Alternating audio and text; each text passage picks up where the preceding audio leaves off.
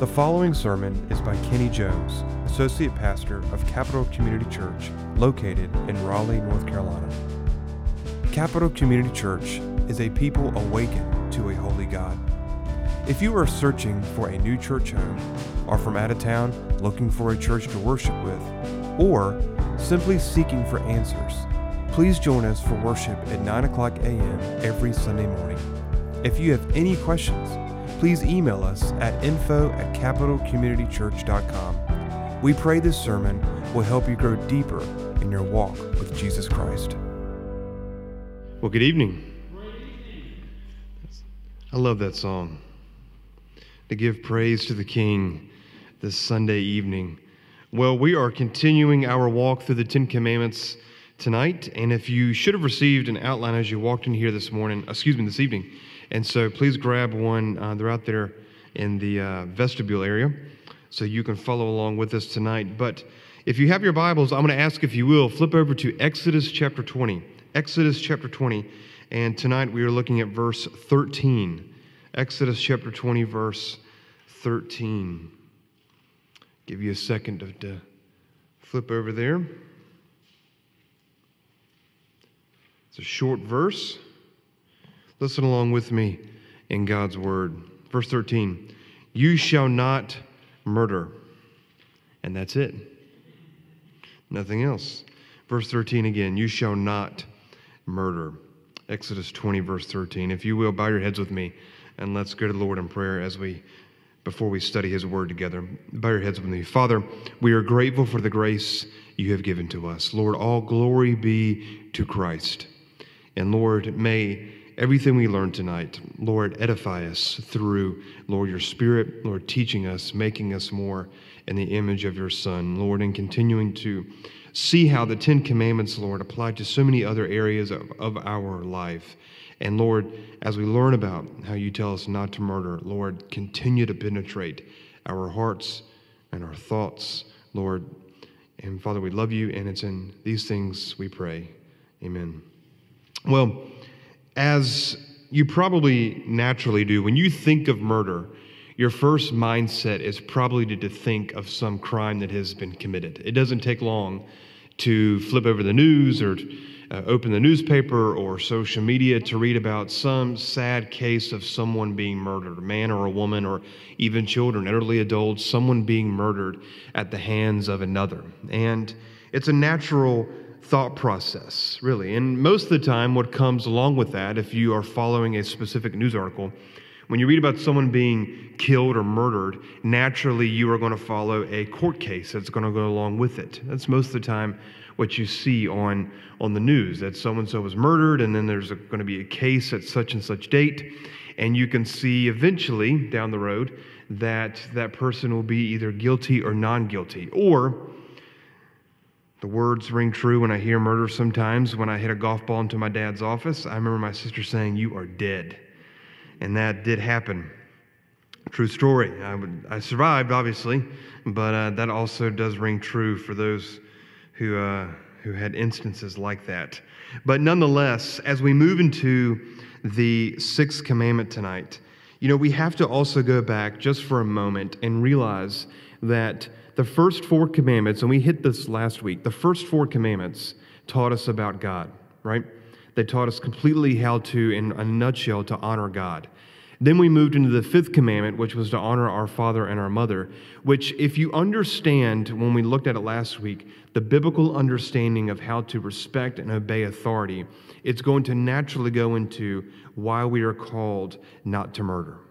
Because if you understand authority, you're going to understand that there's a natural consequence when someone does commit murder. The two go easily hand in hand. And in your by excuse me in your outline you can follow along with me already in the beginning but for us to order to, to understand why god tells us not to murder there is a natural response for us to see that life is obviously important and so let's follow along in our outline together but number one is for us to understand why we are called not to murder we, under have, we have to understand the importance of life, why life is important. Life is important. I give you there in your outline under A The Hebrew word for murder means to kill, to slay. It's premeditated killing of another person, the ending of life. Underneath there, under I, the Hebrew word makes this command even simpler, which is no murder. Can't get even smaller than that. We, in the English vernacular, I'm reading out of the ESV, it says, You shall not murder. But in the Hebrew, when you read it in the book of Exodus, it says, No murder. Just simply put, no murder. And so when we understand the Hebrew there, get just get a little bit of history within Exodus 20, verse 13, then obviously your mind is going to, like I said earlier, it's sort of like Newton's you know, law. If there's over here, we're told not to murder, then it helps us to see, even from this very beginning here, that life is obviously important. And so, this is where we see in B. Since murder is the ending of a person's life, then we must understand why life matters to God. And that's the important part we need to see from the very beginning why life matters to God. It does matter to God. And so, therefore, we do have to go back to the beginning. And when I mean that, I put it in, in, your outline Genesis chapter 1, verse 26. And we have to go back to the beginning because here in, in Genesis 1 and 2, this is where it all starts. This is where life begins. You can see in your outline or feel free, feel free, excuse me, to flip over to Genesis chapter 1, but I'll just read it to you. God said in chapter 1, Let us make man in our image, after our likeness, and let them have dominion over the fish of the sea, and over the birds of the heavens, and over the livestock, and over all the earth, and every creeping thing that creeps on the earth. So God created man in his own image. In the image of God, he created him. Male and female, he created him. We need to see a few important factors here. And again, we are going back to the to creation to help us to understand, most importantly, that the foundation of life begins in the Garden of Eden. And we have to see, number one, the God is the author of creation. And I, put I should have put the author of life, so put that off to the side. The God is the author of creation and life. As you can see, even in Genesis 1, if we were to go back and look at the other days that God created, we see plants and animals exist for the glory of God. They have a purpose. Not only are they beautiful, but they are used to cultivate the land, conserve the land. They are even called at times to eat, both plant and animal. Though, in all seriousness, I think eggplant and broccoli are a result of the fall. I don't think they were there in the beginning in perfection. So, especially eggplant. Um, so just just stating that. Don't eggplant. Yeah, don't make me eggplant parmesan or whatever. And I don't even like it. Um, just stating that fact. It's somewhere in the Hebrew, but but then what we need to see with in that point two there. If you go into looking at verse 27 in chapter 1, I want you to see something just really mind blowing. In verse 27, the Hebrew word for created, bara, means God formed, that's God formed, and shaped man. God formed and shaped man. Nothing else did. God here. God spoke man into being. So God formed and shaped man. The number three, and if you have your Bible open, you can flip there, or I put the Bible verse in here for you. But in Genesis chapter 2, verse 7, it says this Then the Lord God made for, excuse me, formed the man of dust from the ground and breathed into his nostrils the breath of life, and the man became a living creature. When we see Genesis chapter 2, this idea of God breathing life into man, that, that word pneuma there in the, in the Hebrew, helps us to understand that at that moment, God gave man a soul. So, number A there in Genesis 2 7 shows God giving man a soul. And the soul, or as we use sometimes as the heart, we often say, is what God cares for the most. It ties us to the eternal. So that's under A there, 3A. So it shows God giving man a soul, and God cares for the most, and what ties us to the eternal. Man cannot live without a soul. Body and soul must be tied together, and we see that. And the soul or the heart, as we say, and I believe those two can be synonymous at times, that's what God cares for. That's what has to be cultivated and to grow, and most importantly, for that soul, that heart to come to a saving faith in Jesus Christ. That, soul, that heart is also to be sanctified and to grow in, in grace. And then, number four, later in chapter two, you don't have anything to fill out there. But later in chapter 2, we can see the first act of murder is taking place with Cain and Abel. It shows us there an immediate consequence there and a punishment of Cain. Oops, I jumped ahead of Cain, but let me jump back as well. Jumped ahead. I'm so excited to preach, I just got ahead of myself. But here, going back to B, this is number four. A part of God creating man, and this also shows us why the mur- murder of Abel is important. But a part of God creating man, he gave man and woman roles, souls, and a mind to think and to reason. And a mind to think and to reason. Let me stop here for a second. I know I got ahead of myself. But before we go into Genesis 4, it begs us to stop and to really be at awe of the Lord creating man and woman, isn't it? To think that God, out of his grace and purpose, created us. If you are alive today, and if you know somebody alive today that you love, that is a true gift from God. The, the heart that is beating, the air in our lungs, truly is a gift from God. And we can see from Genesis chapter 1 and 2 that it is not some evolution or cosmic bang or anything that created man and woman, it was God Himself. And we need to understand that point, which, even though I jumped ahead, when we understand how God, in His sovereign, wonderful, just all powerful mind created us that allows us to see why the importance of that first family in Genesis 4 when Abel was killed, why it was so important. Now, you can look down your outline, and I'm not going to read it again for you. But when you see Abel killed by his brother, what we realize, and you can write this off to the side, is that there is an immediate consequence and punishment against Cain. Not only is he a fugitive, but he's separated from God. He's called to work harder in the land. Remember, he's called to toil even further than his father Adam. He's separated from God.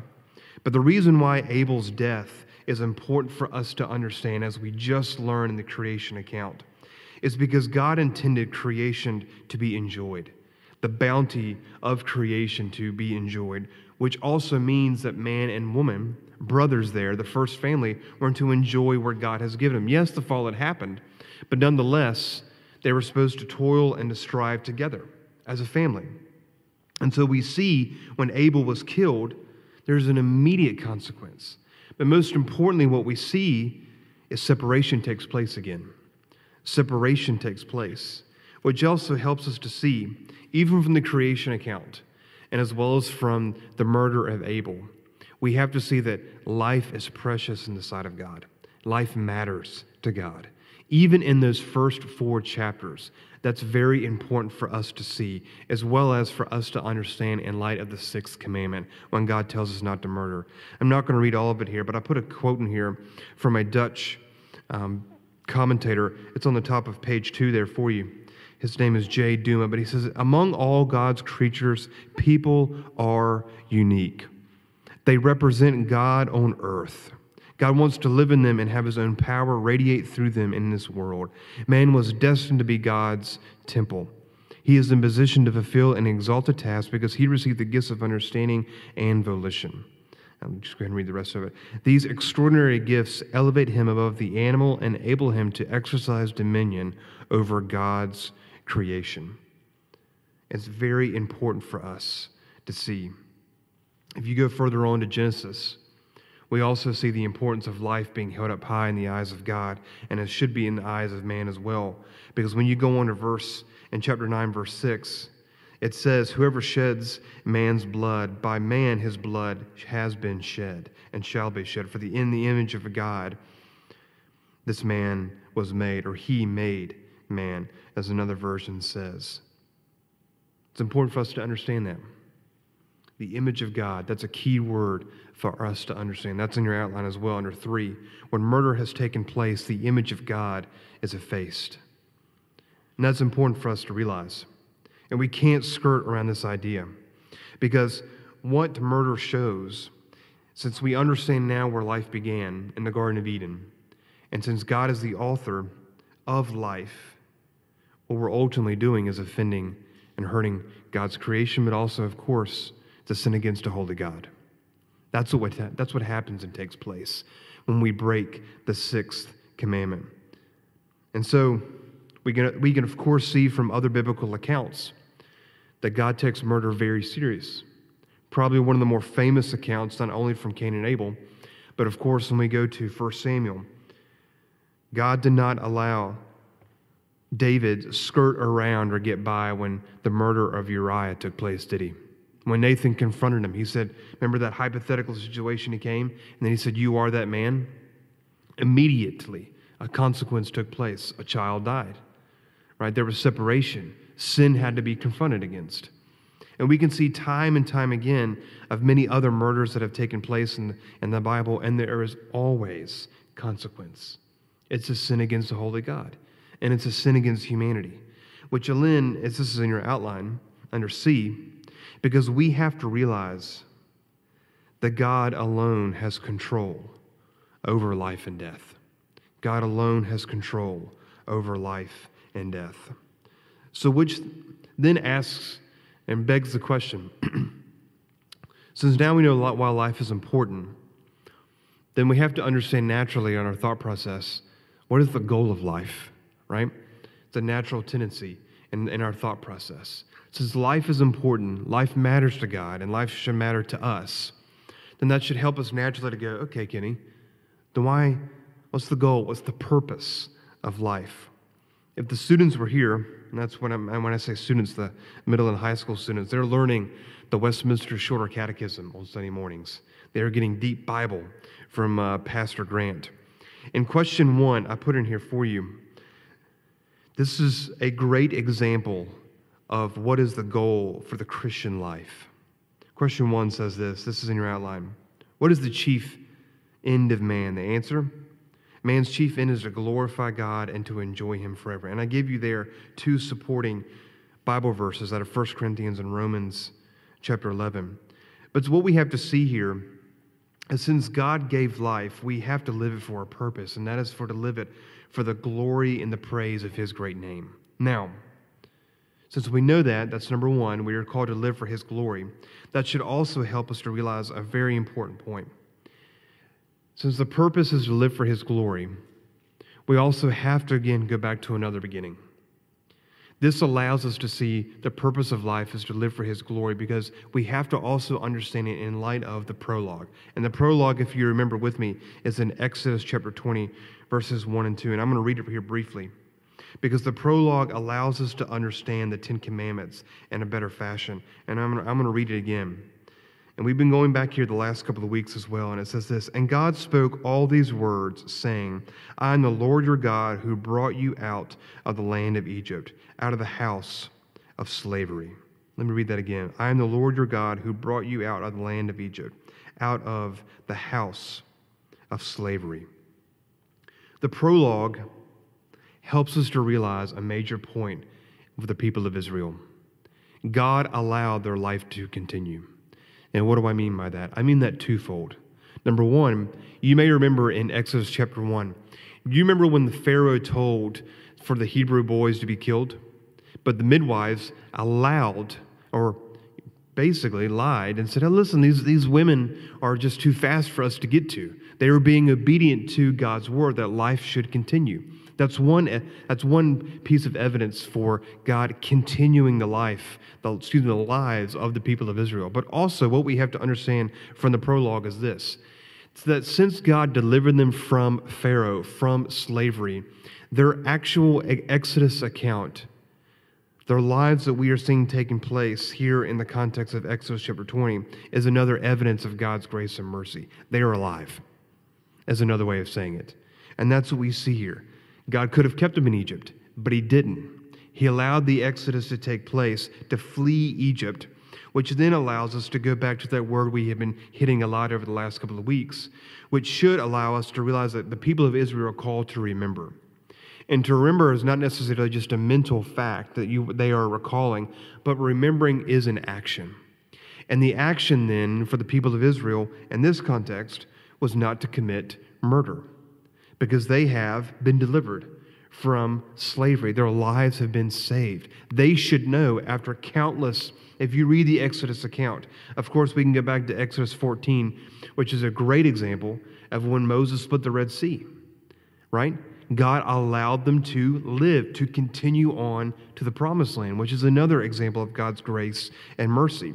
So the people should be living in full praise and adoration of the king, which then, as we're in this context, should help them to, to honor life and to respect life and not to commit murder. You follow me when I mean that?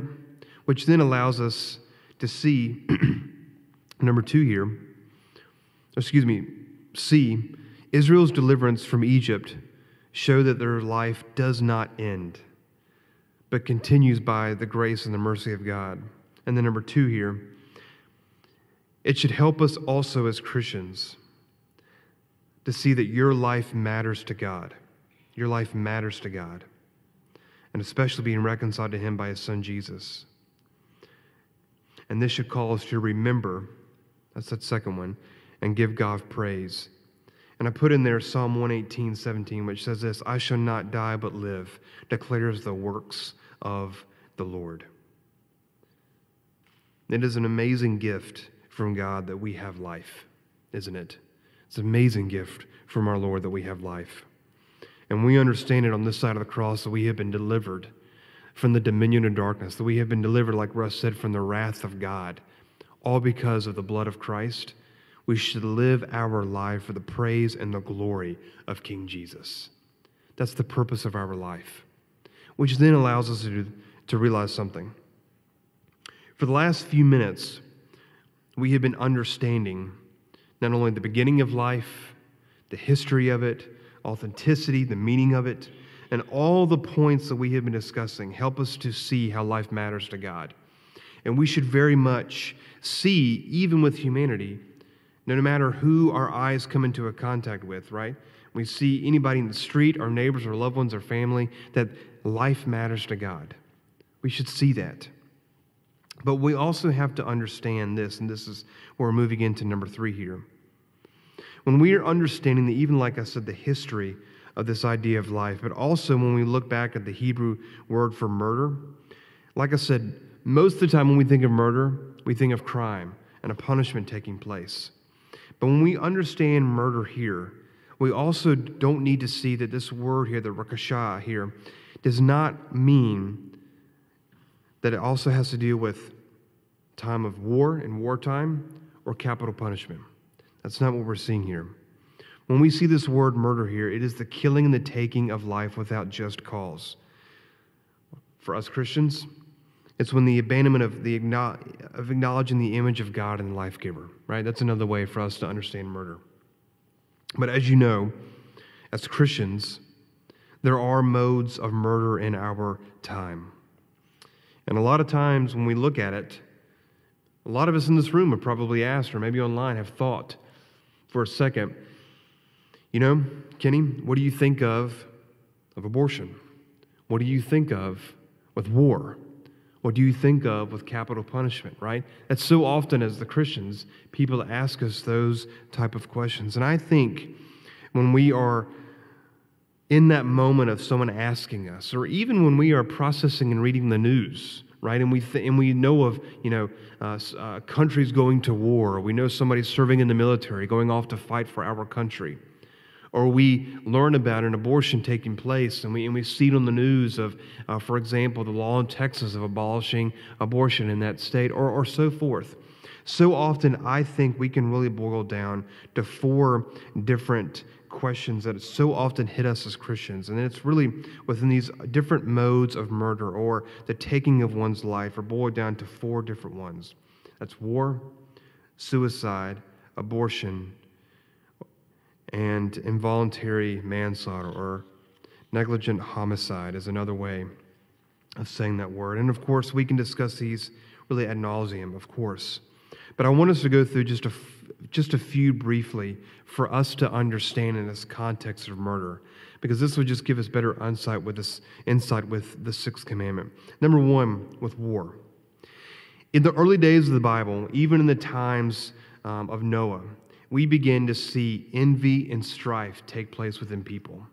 You can see just out of the gates of Noah, out of Genesis chapter 6, that it doesn't take long for people to want to fight and to go to war and to have battles, even in the very beginning of the book in Genesis. We see even in our own world history, there are many, many different reasons why countries go to war, whether it's power or wealth or land or whatever the case may be, right? There are di- different reasons why we see people going to war, or excuse me, countries going to war. But as a Christian, when we are looking and reading about it in the news, especially, and we and we even know maybe somebody in uh, the military, maybe your parents or or siblings are in the military or served our country faithfully, it's a great question to ask. What about war? There is a term that Christians have used for many years to think about war biblically, and this is in your outline. It's called the just war theory. The just war theory. And this theory has helped Christians for the ages to go back to the Bible to see if this war is just or not to fight. And I'm going to give you two points here for us to understand. Number one, just war theory acknowledges that all wars, all war is the result of evil. Is a result of evil. When we see the fall of man happen in Genesis chapter 3, we see hostility, sin, anger take place. The coveting of power and land and wealth, like I said earlier, has cultivated and been the start of many wars. But we even see in the Bible. Look at the Canaanites, for example. Even though it was a divinely instituted conflict against Canaan, it was a result from sin, right? And we can see from the Canaanites, if it hadn't been their sin, God would not have need to judge their wickedness. And that's a clear example we see from Scripture. But even when, even further in your outline, we can see fighting in a war is not necessarily evil. We can understand from Exodus chapter 22, verses 2 through 3, we are given the right to self defense. But we can also see, and I put in here in Romans 13, 1 through 7, and I'm not going to read all of it here, but as we know, we see that it says here, if you do wrong, be afraid. This is Romans 13. For he does not bear the sword in vain, for he is a servant of God, an avenger who carries out God's wrath on the wrongdoer. For this, it goes further on, you also must pay taxes. For the authorities are ministers of God, attending to very thing. Pay what is owed, tax to whom taxes are owed, revenue to whom revenue is owed, respect to whom respect is owed, and honor to whom honor is owed. So, first of all, do not go to war with the IRS. Is just a joke. Um, some of us might want to sometimes, but um, but all jokes aside, we can see here that from Romans 13, this is in your outline, that God gives the power to the government to conduct war, not individuals. God gives the power to government to conduct war, not individuals. But we also have to see that in going to war can be for a whole host of reasons. But we have to see that war, according to the just war theory, should only be started after all peaceful attempts have been made. And I get that from Deuteronomy chapter 20, verses 10 through 15. And listen, we could spend hours on war. We really could.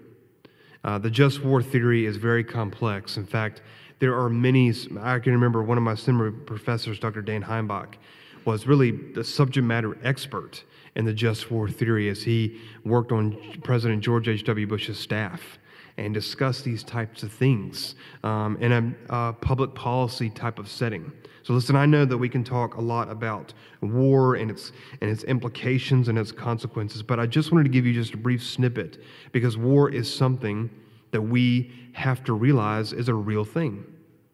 And we have to understand that do we know? Loved ones or friends that serve in the military, the question will come up what about this war? Think about the Reformation, right? Think about martyrs, and so forth. uh, are good questions to ask if we are a Christian, and for as well as for us to study when we are thinking about the sixth commandment. Number two, number two is suicide. This is in your outline. suicide is the voluntary taking of one's life. Very sadly, the statistics of suicide are not good. It's a reality. Suicide is the 10th leading cause of death in the U.S. for all ages. As I was doing some research over the last couple of weeks, I read from a website, suicide prevention website, that it's actually higher in men, and there has been a rise recently in the ages of boys from 10 to 14. Can you imagine that? 10 to 14. That's where we see the rise in suicide. And the statistics, and I'm not going to read them all, get worse for other demographics and as well as for other parts and cultures of the world. And they get even worse in the military, in the military of all places. It says in your outline that number one, we have to understand with suicide that the Bible condemns suicide. The Bible condemns suicide. There are six men in the Bible, and I listed them there for you, that committed suicide. And the Bible says all of them committed an act of sin. There's no excuse for it. But one of the realities of suicide that we have to understand, and this is clear, whether you read statistics or you know somebody, so often when we read about it, and I'll get to euthanasia here in a second. When we realize someone has committed suicide, so often, like the statistics show us, there's loneliness and depression going right alongside of it. It's just a reality. Loneliness was the, when I was doing statistics, out of the seven websites I read, and out of the over 35 statistics I read, 24 of them had the word lonely or loneliness in them when you begin to get into the understanding of it all. And I want to say this just as a pastoral plea, as a moment of love. And we'll get to euthanasia here in a second. But the reality that suicide carries is this there are people struggling in this world with loneliness, depression, lack of no hope, fear, whatever the case may be. And I, and i just want to say this, not for myself, but from the from, from God's word, we need to show the hope of Jesus to them.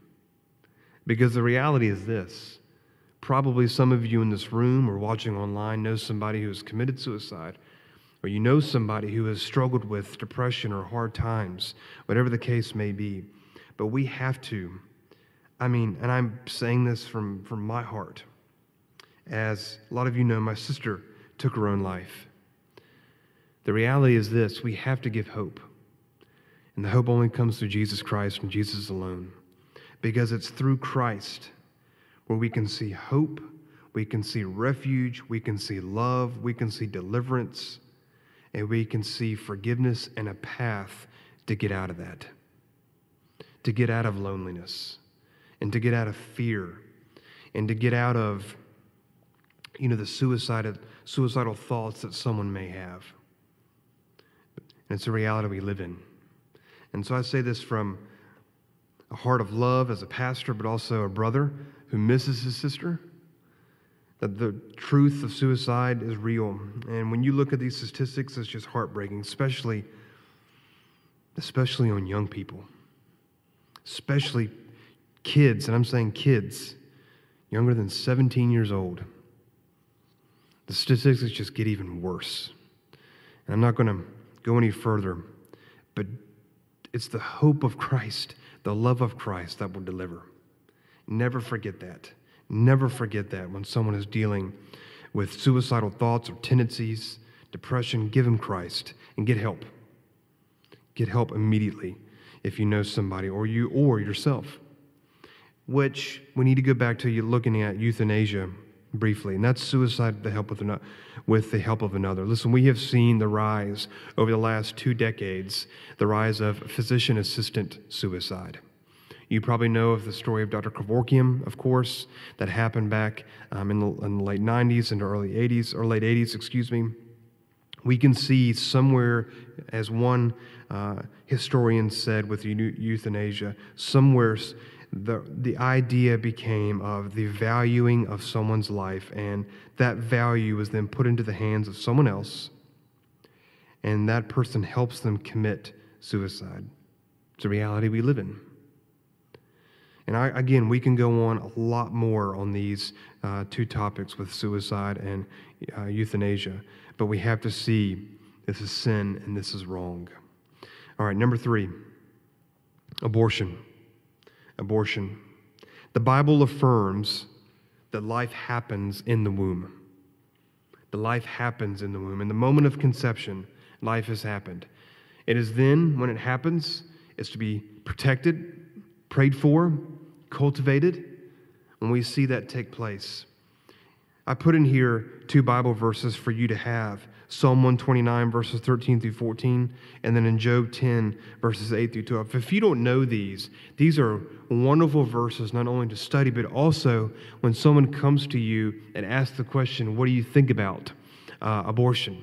These are two verses I go to uh, constantly when someone asks me that question. But we have to see that the Bible affirms that life takes place in the womb, but also we can see that the church for centuries has affirmed that life takes place in the womb. And I put in here a quote from John Calvin, and I'm going to read it to you. That he says, for the, and this is in the Latin for fetus, that's what that word there is. It says, though enclosed in the womb of its mother, it is already a human being, homo.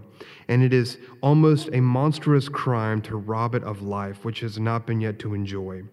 It seems more horrible to kill a man in his own house than in a field, because of a man's house and his place of most secure refuge.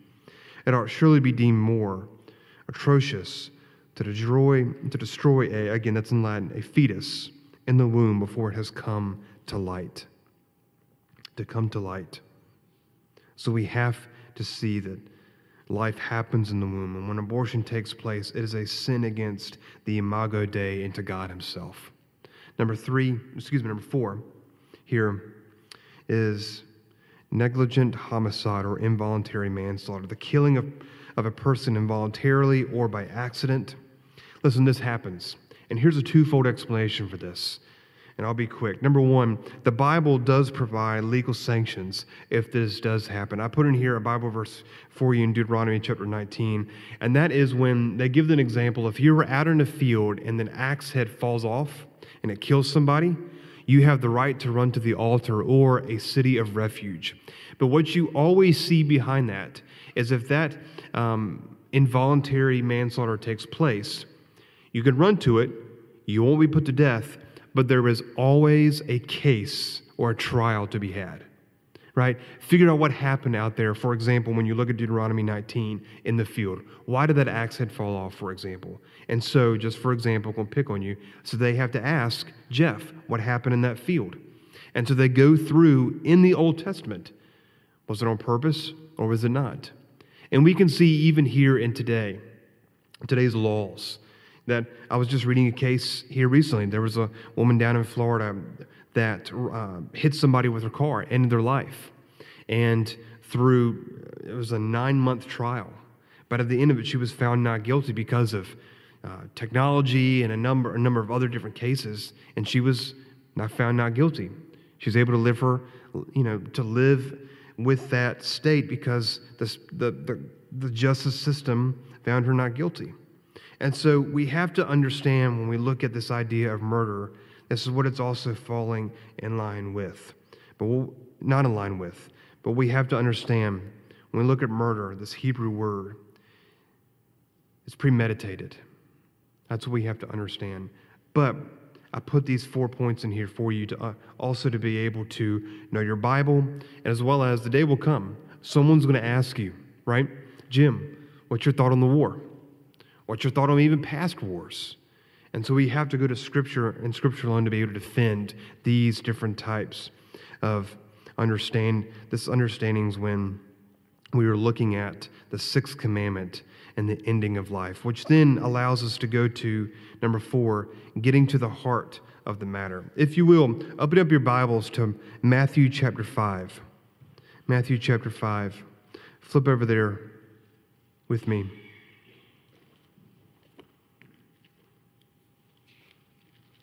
In Matthew chapter 5, this is Jesus teaching his disciples in the Sermon of the Mount. And I put in your outline just verses 21 through 22, and you can write off to the side 21 through 26 if you would like. But in the Sermon on the Mount, another way of understanding the Sermon on the Mount is kingdom ethic, kingdom living. It is the Ten Commandments applied. That's another way for us to understand the Sermon on the Mount. It is Jesus teaching his disciples how your kingdom living is supposed to be on this earth. That's what the Sermon on the Mount is another way of understanding it. And so when we see in Matthew chapter 5, Jesus is addressing the sixth commandment here. And I'm going to read starting in verse 21 here, because Jesus is getting to the heart of the sixth commandment. Listen along with me in verse 21. You have heard that it was said of those who of old, You shall not murder, and whoever murders will be liable to judgment. But I say to you that everyone who is angry with his brother will be liable to judgment. Whoever insults his brother will be liable to counsel, and whoever says, You fool, will be liable to the hell of fire. So, if you are offering your gift to the altar and there you remember that your brother has something against you, leave your gift there before the altar and go. Be, first be reconciled to your brother and then come and offer your gift. I'll stop there. My grandmother legitimately thought the word fool was a cuss word because of the Bible. Seriously. She thought fool was a cuss word. And, uh, and I can remember she would quickly go back to Matthew chapter 5. Um, I never heard her say it, of course, to anybody, but in reality, what we see within Jesus' teaching here in Matthew chapter 5 is this. When Jesus says, You have heard that what has said of old, he's meaning the rabbinic teaching. The disciples literally would have known when you hear do not murder, they probably would have left it just at the physical act of taking another person's life, and that's where they would have stopped, right? They would have just stopped there. But Jesus is wanting us to see something far more important within the sixth command. Because the commandment not only forbids, and this is in your outline, the outward act, but also every thought and word that seeks to destroy a man's life. That's what we see here. And I put that in your outline for you that the commandment not only forbids the outward act, but also every thought and word that seeks to destroy a man's life. Pretty startling to think about, isn't it? When we think about anger towards a brother or a sister, seeking to destroy a man's life. So, what we see here in Matthew chapter 5 is again, and I know I've said it a number of times, but relationships matter. People matter to God. Life matters to God. When you think about Matthew chapter 5, you have to naturally go to James chapter 3. Because remember when James says, even when you curse a brother or a sister, you are in essentially committing an act of murder. When you're cursing someone down, you're cutting him down with their words. I put in here the Heidelberg Catechism, questions 105 and 106 because they help us to understand the sixth commandment, especially in light of understanding it through the lens of the Sermon on the Mount. The Heidelberg Catechism says this in question 105 What does God require? Yes, I did keep it in the King James. Doth God require in the sixth commandment? Answer is this that neither in thoughts nor words or gestures, much less deeds, dishonor, hate, wound, or kill my neighbor, or by myself or by another. That I laid aside all desire of revenge that I might not self or willfully expose myself to any danger. Question 106. But does this commandment seem only to speak of murder? In forbidding murder, God teaches us that He absorbs the causes thereof of any such envy, hatred, anger, or desire of revenge, and that He accounts all these of murder. The reality is this the Bible is clear in the Sermon on the Mount as well as in 1 John 3:15, everyone who hates his brother is a murderer. Listen, the reality of when we harbor anger, when we hold a grudge towards one another, we are breaking the sixth commandment. Because that's where true murder starts, isn't it? It all starts right here.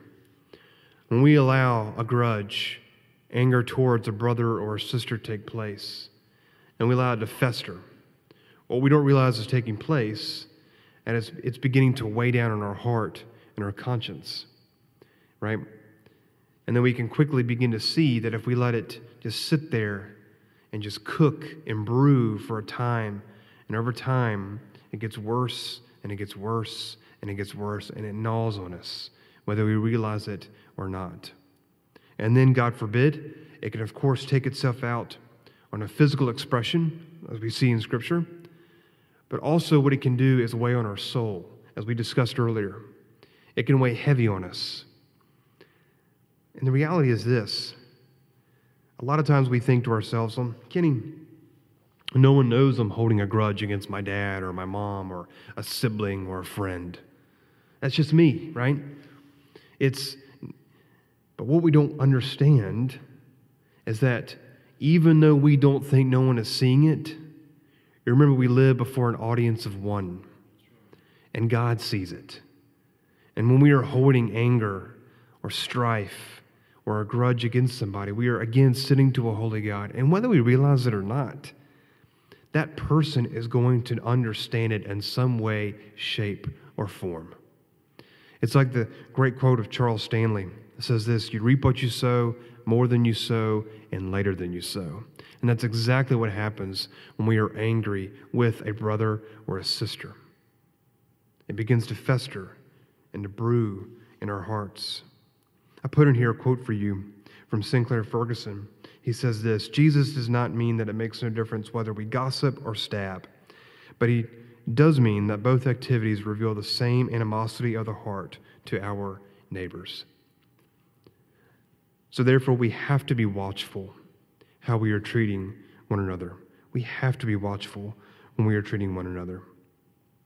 So, Kenny, what are we going to do? You got to give me some hope. Got to give me a bone here, right? You got to throw out a line. Of course, there is.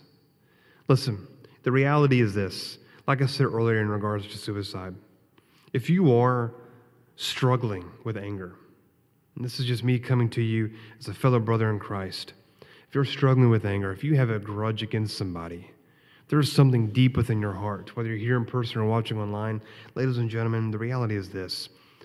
Through the blood of Jesus Christ, you can, one, go to that brother and sister and reconcile with them. That's what it says in Matthew chapter 5. Go to them quickly. Listen, we know plenty of people in our lives who have been angry at a, for example, a father or a mother or a friend, right? And that person, what happens? They pass away. You don't want to live with regret. You don't want to live with that anger for the rest of your days. We don't want to do that. As it says in Matthew chapter 5, go to them, leave your gift, and first be reconciled, and then come and offer it before the altar. That's the same language you see when we come to the Lord's table here at Capital once a month.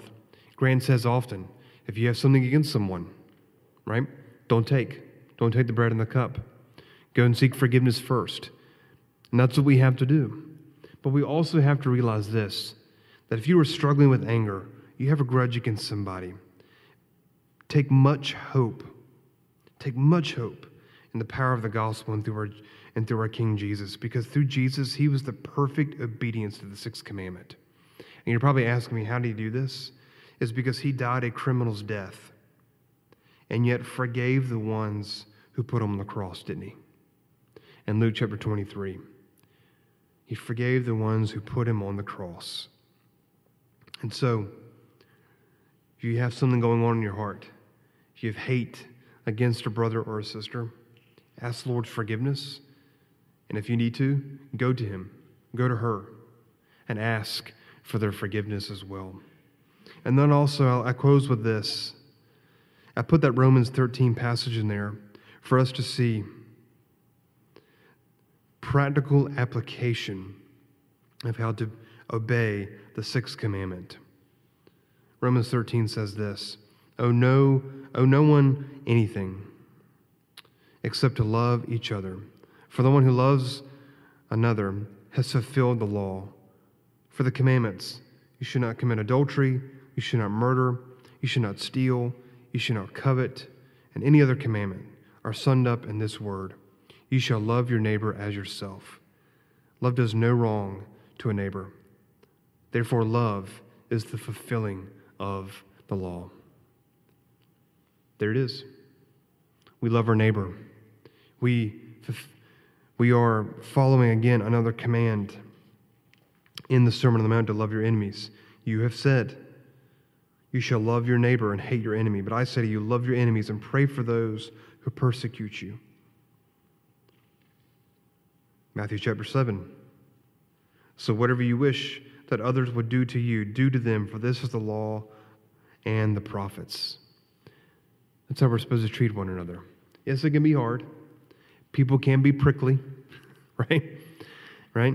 It's like the old Jerry Clower, y'all know him, the old Southern comedian used to say, he makes the, the hair on my neck stand up, right? You get so angry at somebody, right? But the reality is this when we are loving our neighbor as ourselves, we're going to be obedient and not break the sixth commandment. And that's our hope. That's where our strength will come from. Well, I'm going to end with this. I'll end with this. Know, closing with a with a benediction, so to speak. But when we think about the Ten Commandments, as we have been studying the last couple of weeks, you know, you have realized that the Ten Commandments really do are deeper than we realized. They creep into other areas of our lives, whether we realize it or not. They expose a whole host of sins and duties that we are called to obey according to God's word. And as I was studying the sixth commandment, what I realized that we don't think about a lot is truly being angry towards one another. And yes, the physical act of taking one's life is very egregious, and we see it all the time in the news, all the time. People being murdered over um, different circumstances, of course. But in this day and age, how we love one another truly is a foreign thing to this world, isn't it? It really is. How we treat one another with respect, how we honor life and, and value one another, value our brothers and sisters in Christ, but even when we value other people in this world.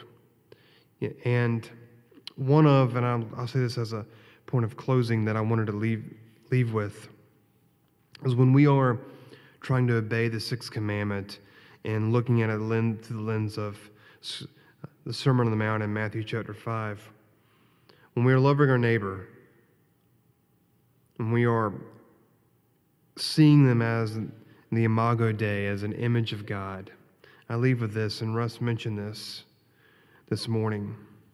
Love is patient and kind. Love does not envy or boast. You catch that? It does not envy or boast. It is not arrogant or rude. It does not insist on its own way. It is not irritable or resentful. And it does not rejoice in wrongdoing. Let me stop there.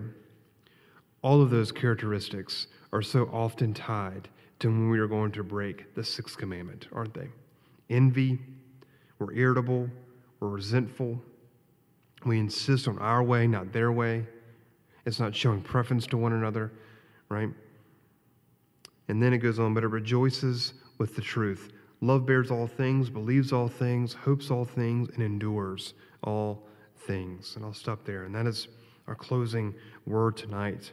For that is how we are to obey the sixth commandment to love our neighbors and to see, of course, the perfect example of love through Christ, Christ alone. Bow your heads with me in prayer. Eternal Lord and Heavenly Father, we thank you for this evening as we have opened up your word and discussed the sixth commandment. Father, we thank you for your word and Lord, how you teach us how to honor life and to help us to see that you are the author of life and the author of creation. And Lord, how truly life is a gift. And Lord, from the womb to uh, our elderly brothers and sisters, Lord, life matters, and you are control over life and death. And so I just pray, Father, that as we go about our days, and we ask that you will help your uh, the teaching of your word tonight to uh, apply it on our hearts and our minds. And we pray, Father, that you will help us to, Lord, to fulfill, see that we can fulfill the law through through love. And Lord, we can be obedient to the sixth commandment by loving our neighbor. And Lord, we live in a day, like our friend uh, Carrie said and Jeff said, Lord, that people are hurt, depressed, people are being bullied. And Lord, I just pray that, that you allow, Lord, your gospel message to get to those people. And Lord, for them to see that they have hope and refuge, all because of Christ. So, Lord, um, continue to teach us and protect us as we go out this day. And Lord, we pray that you will also protect us as we go into this week of Thanksgiving. Continue to protect all of us in this room if we are traveling or uh, I'm going to go see friends or family. And Lord, help us to always remember that we have so much to be thankful for because of Christ. So we pray these things always in the name of your Son, Jesus. Amen. Thanks for listening. For more sermons, information, and events, check out our website at capitalcommunitychurch.com.